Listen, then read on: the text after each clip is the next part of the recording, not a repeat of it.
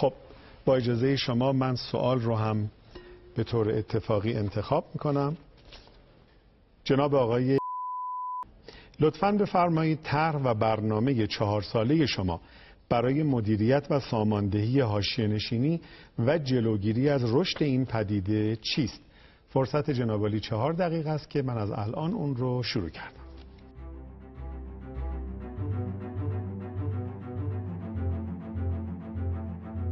این اولین سوال از اولین مناظره تلویزیونی شش نامزد انتخابات ریاست جمهوری سال 96 بود. سوالی جنجالی و رأی جمع کن. ارائه راهکارهای کوتاه مدت و مردم شاد کن. من کازم ظریف هستم و این سومین قسمت از پادکست مهندس پاد هست. جایی که از دقدقه های صنعت میگم و امیدوارم مهندسی بتونه بیش از پیش صنعت رو یاری کنه.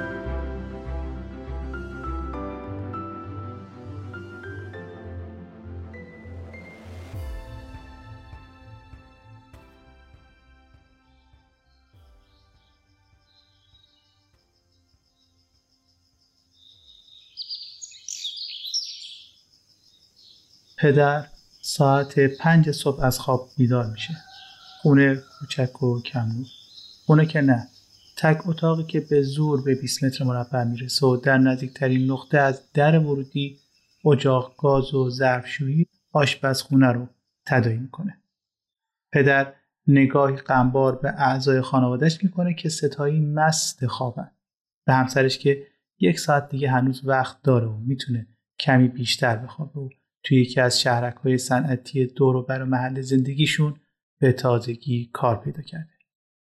پسر 13 ساله و دختر دم وقتش که در طی هفته گذشته به زور چهار ساعت اونها رو بیدار دیده. الان که بره ساعت هفت می‌رسه سر کار و از اون طرف ساعت هفت شب شیفت کاریش تموم میشه خوشبینانه ساعت نه و نیم یا ده شب می‌رسه خونه و نمی‌دونه روزها که خونه نیست پسر و دخترش کی میرن بیرون کجا میرن با کی هش و نش دارن و چه ها و چه ها که از سرش نمیگذره. در این دوگانگی کار و خانواده مونده. روایت روایت تک اتاقی که معلوم نیست روابط زناشویی چطور توی اون جریان داره و هزاران ناگفته دیگه.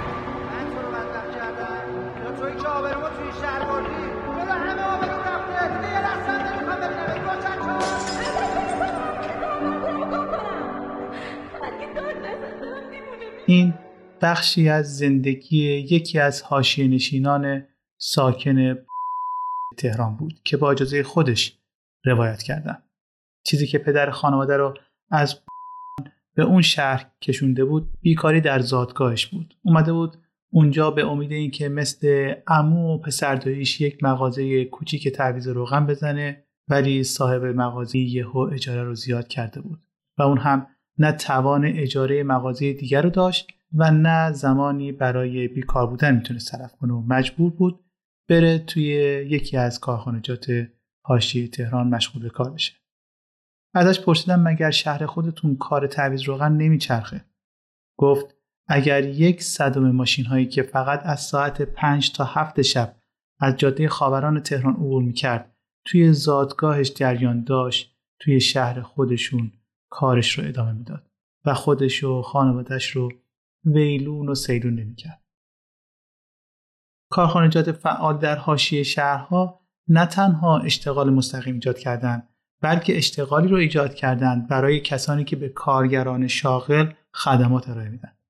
مثلا همین تعویض روغن در مغازه‌ای که به زور سر ماشین ما جا شد و توی اون تونستیم تعویض روغنمون رو انجام بدیم.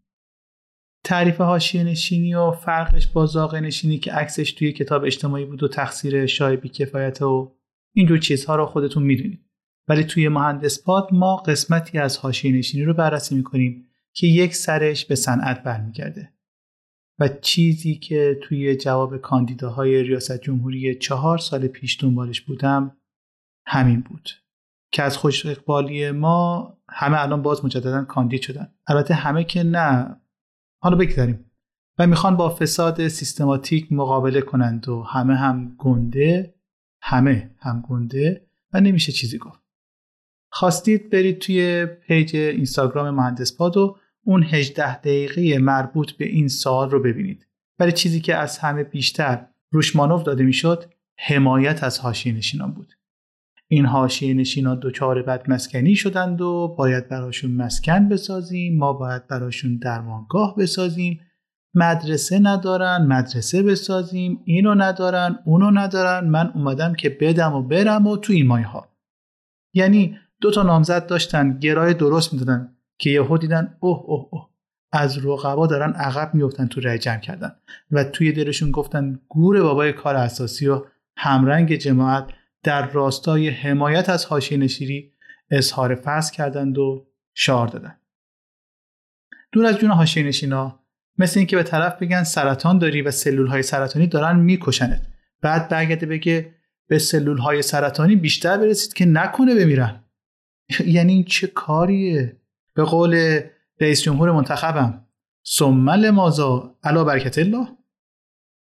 جهت توضیح ما سلول سرطانی نداریم. یعنی از لحاظ علمی یک سری جهش منجر به رشد و تقسیم سلولی خارج از کنترل باعث میشه سلول طبیعی به سرطانی تبدیل بشه. پس اطلاق به سلول سرطانی قاعدتا ناسزا محسوب نمیشه و با این حال با کمال احترام به حاشیه ها در مثل مناقشه نیست. پس راهکار فربه کردن حاشیه نشینان نیست. مجددا بگیم راهکار اضافه کردن مبلغ 45 هزار تومن یارانه حاشیه نشینان نیست. امیدوارم مسئولی پیدا بشه و میزان رأی ملت رو بر ساخت کن و فقط کار رو بنیادی انجام بده. نه برای خوشایند لحظه من شهروند و خرید رأی و این دو چیزا. و همه ما می‌دونیم کار خرید رأی رو با کیسه گونی سیب زمینی و یه پرس استانبولی هم میشه انجام داد.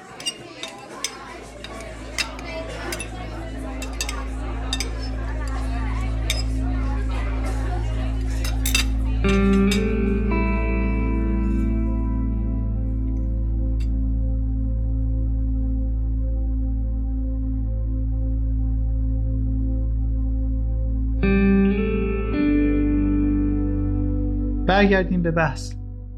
راهکار موزل حاشیه نشینی یه چیزی توی مایه های اقتصاد آزاده.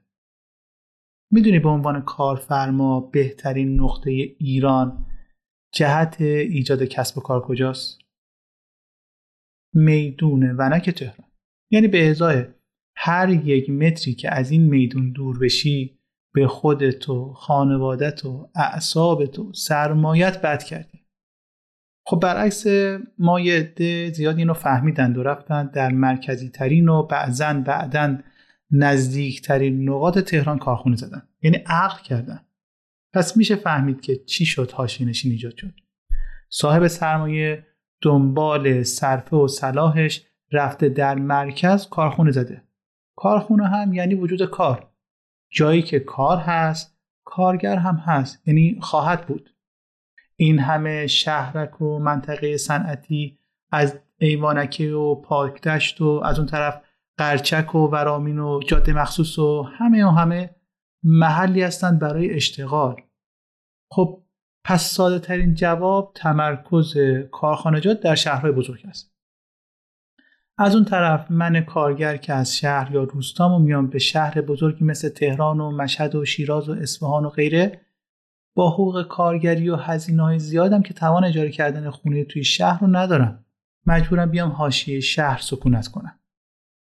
ادعای یورکا یورکا مومنت عرش میدوسی نمی کنم که آی ما کشف کردیم که حاشیه نشینی نتیجه تمرکز هست. ولی می‌تونیم ادعا کنیم که دیگران خودشون رو به تقافل زدن.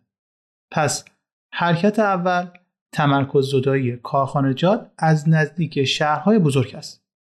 کلا می‌دونیم سهم خیلی زیادی از نقاط کمتر برخوردار رو شهرهای مرزی ما تشکیل میده که خالی شدن اون شهرها از سکنه هزینه های انتظامی و نظامی زیادی رو جهت تأمین امنیت داخلی و حفاظت در مقابل تهدیدهای خارجی بر کشور تحمیل می‌کنه و موضع دوچندان میشه و دولت با راهکارهای خندهدار مثل کوله بری و امثال هم با علم بر اینکه مخالف نظام اقتصادی سالم رو داره انجام میده رغبت ایجاد می‌کنه که سکنه اون شهرها توی اون شهرها کوله بری کنن. یعنی دولت عملا به جای اینکه نیروی انتظامی و نظامی زیادی رو برای حفظ امنیت داخلی و تهدیدهای خارجی در اون شهرهای مرزی مستقر بکنه و حقوق نیروهای مسلح رو بده گمرک ورودی رو از بر نمی‌گیره. و یه جورای هزینه های اینا رو سر به سر می‌کنه. در باب تمرکز زدایی دو نظریه اقتصادی مقابل هم داریم. اقتصاد آزاد و اقتصاد دستوری. نظریه اقتصاد آزاد به بیان ساده میگه اقتصاد راه خودش رو باز می‌کنه یا راه خودش رو پیدا می‌کنه. یعنی چی؟ یعنی نمیشه دستوری اقتصاد رو رام کرد و گفت اونجوری که من می‌خوام رفتار کن نمی‌تونی به سرمایه گذار بگی فلان کار رو مجبوری بکنی یا نکنی. ولی آقایان همیشه بیدار دستوری بر مشکل حاشیه نشینی ورود کردند و گفتند تا حاشیه 120 کیلومتری تهران حق زدن کارخونه جدید رو ندارید. که البته این قانون مصوب چهل سال پیش هست. به نظرتون صادر کننده یا بهتر بگم متولی اجرای این حکم کدوم سازمان می‌تونه باشه؟ سازمان حفاظت محیط زیست. کلا قدرت دست یه عده دیگه است جواب رو باید یه عده دیگه پس بدن. قبول. حفاظت محیط زیست به عنوان یکی از کسانی که می‌تونه دور میز بشینه قابل قبوله. ولی متولی این امر وزارت کشوری، وزارت کاری، وزارت صنایعی، معادنی، تجارتی و غیره همون سمت خودشون. سازمان محیط زیست همین میشه دیگه. اشاره نمی کنم ولی در یکی از دولت ها که دکل گم شد همین قانون حریم 120 کیلومتری رو هم لغو کردن و شیر تو شیری شد که نگو نپرس. البته الان میگن اون لغو قانون رو لغو کردن یعنی الان لغو تو لغو شده. اصلا برفرض کلوفترین سازمان گفت 120 کیلومتر اونورتر می‌تونید کارخونه بزنید. خب چی میشه؟ خب میرن تو 121 کیلومتری شهرک صنعتی می‌زنن. بیا و ببین. اقتصاد که دستوری نمیشه که. راهکار پس چیه؟ معلومه. ایجاد مزیت در نقاط دورافتاده و کمتر برخوردار. الان یه عده میگن بابا جان مزیت ایجاد کردیم. نرفتن آقا نرفتن.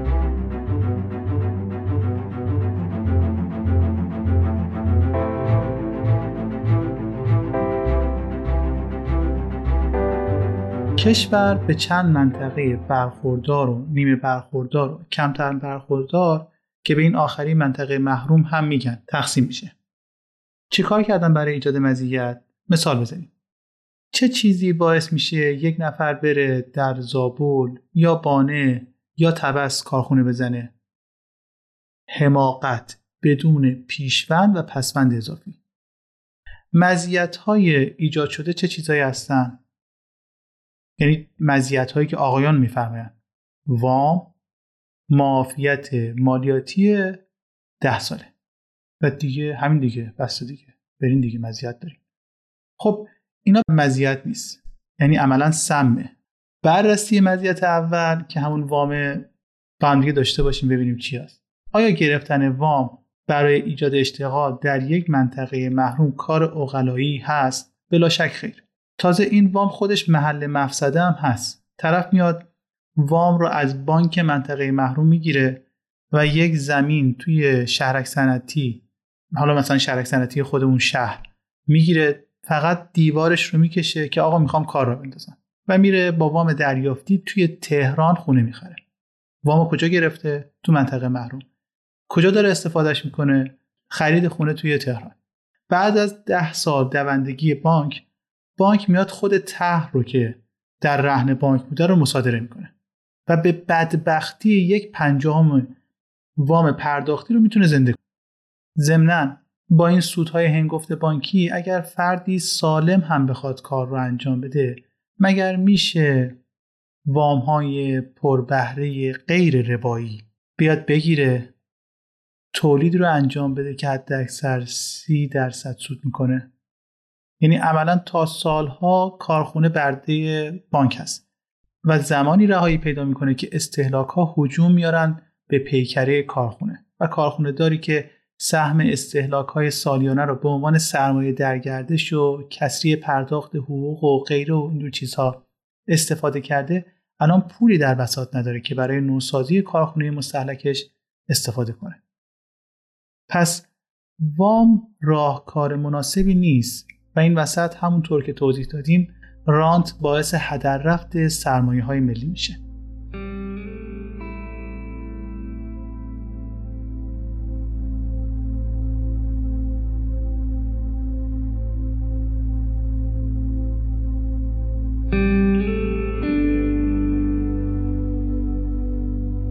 بررسی مزید دوم معافیت مالیاتی ده ساله.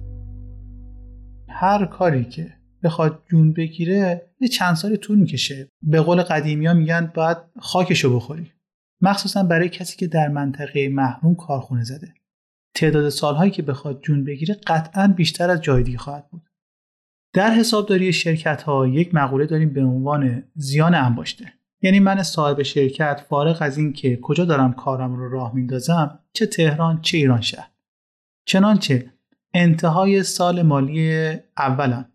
100 میلیون تومن زیان کنم زیان به سال آینده منتقل میشه. و اگر در سال دوم 150 میلیون تومن دیگه باز دوباره زیان کنم با زیان انباشته سال اولم مجموعا 250 میلیون تومن میره توی زیان انباشته سال سومه. و فرض بگیریم در سال چهارم من که نه زیان داشته باشم و نه سود یعنی توی سال چهارم عملا کارم تقریبا داره میفته روی گردونه. سود و زیان نداشتم فقط صفر شدم. چیزی که منتقل میشه به سال پنجمم زیان انباشته سال چهارم هستش یعنی همون 250 میلیون تومن. و در سال پنجم اگر فرض بگیریم طرف جون گرفته باشه 100 میلیون سود هم بکنه با توجه به 250 میلیون تومنی که در سالهای قبل زیان داشته و 100 میلیون تومنی که الان سود کرده 150 میلیون تومن زیان انباشته وارد سال ششمش میشه.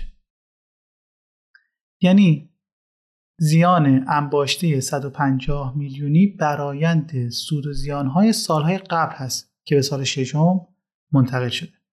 یعنی اگر ممیز درست و درمون و خداشناس مالیاتی باشه اصلا نیاز به معافیت مالیاتی نیست و اصلا کسی که در منطقه محروم کار رو شروع می‌کنه تا سال دهم که هیچ تا سال 15 هم روی خوش سود رو نخواهد دید. قسمت خندهدار اینه که همین معافیت مالیاتی ده ساله در صورتی قبول هست که دفاتر رد نشه. یعنی اگر ممیز فاکتور نهار پذیرایی از یکی از مهمانهای شرکت که کد اقتصادی نداره رو دستاویز قرار بده می‌تونه کل دفتر رو رد بکنه. و به این صورت شما در منطقه محروم نقره‌دا خواهید شد.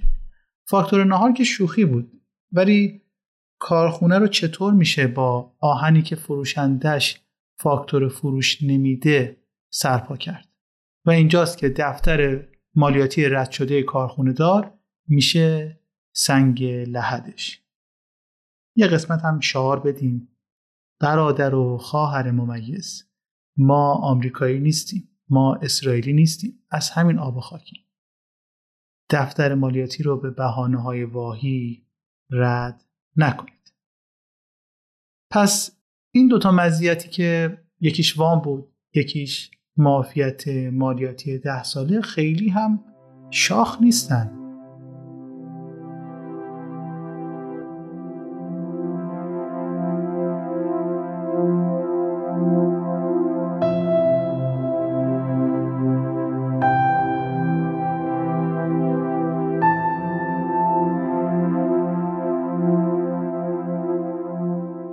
تا اینجا هرچی که گفتیم قصه قصه نشدها و نمیشودها بود. برای اینکه ببینیم چه کار میشه کرد باید رفت از روی کشورهای دیگه بنچمارک کرد. ببینیم اونا چه کار کردن. همونا رو انجام بدیم. راهکار ایجاد مزیت‌های غیر قابل انتقال هست که اون مزیت‌ها رو در قسمت دوم از این اپیزود با هم بررسی خواهیم کرد. این سومین اپیزود از پادکست مهندس پاد بود. که در اون بخش اول از سریال حاشیه نشینی سنتی رو بررسی کردیم و در خرداد ماه 1400 روزهای قبل از انتخابات ریاست جمهوری 1400 منتشر شد. من کازم ظریف هستم و خوشحال میشم این پادکست رو به دوستانتون هم معرفی کنید. پادکست مهندس پاد رو می‌تونید توی تمام پلتفرم های ارائه دهنده پادکست مثل Castbox، Google Cast، Apple Podcast، شنوتو، Spotify و دیگر پلتفرم ها گوش کنید. ضمنا با دنبال کردن page اینستاگرام مهندس پاد پیگیر مطالب جدیدمون باشید. ممنون که وقت گذاشتید و این پادکست رو گوش دادید. مشتاقانه منتظر شنیدن نظرات، پیشنهادات و انتقاداتتون هستم.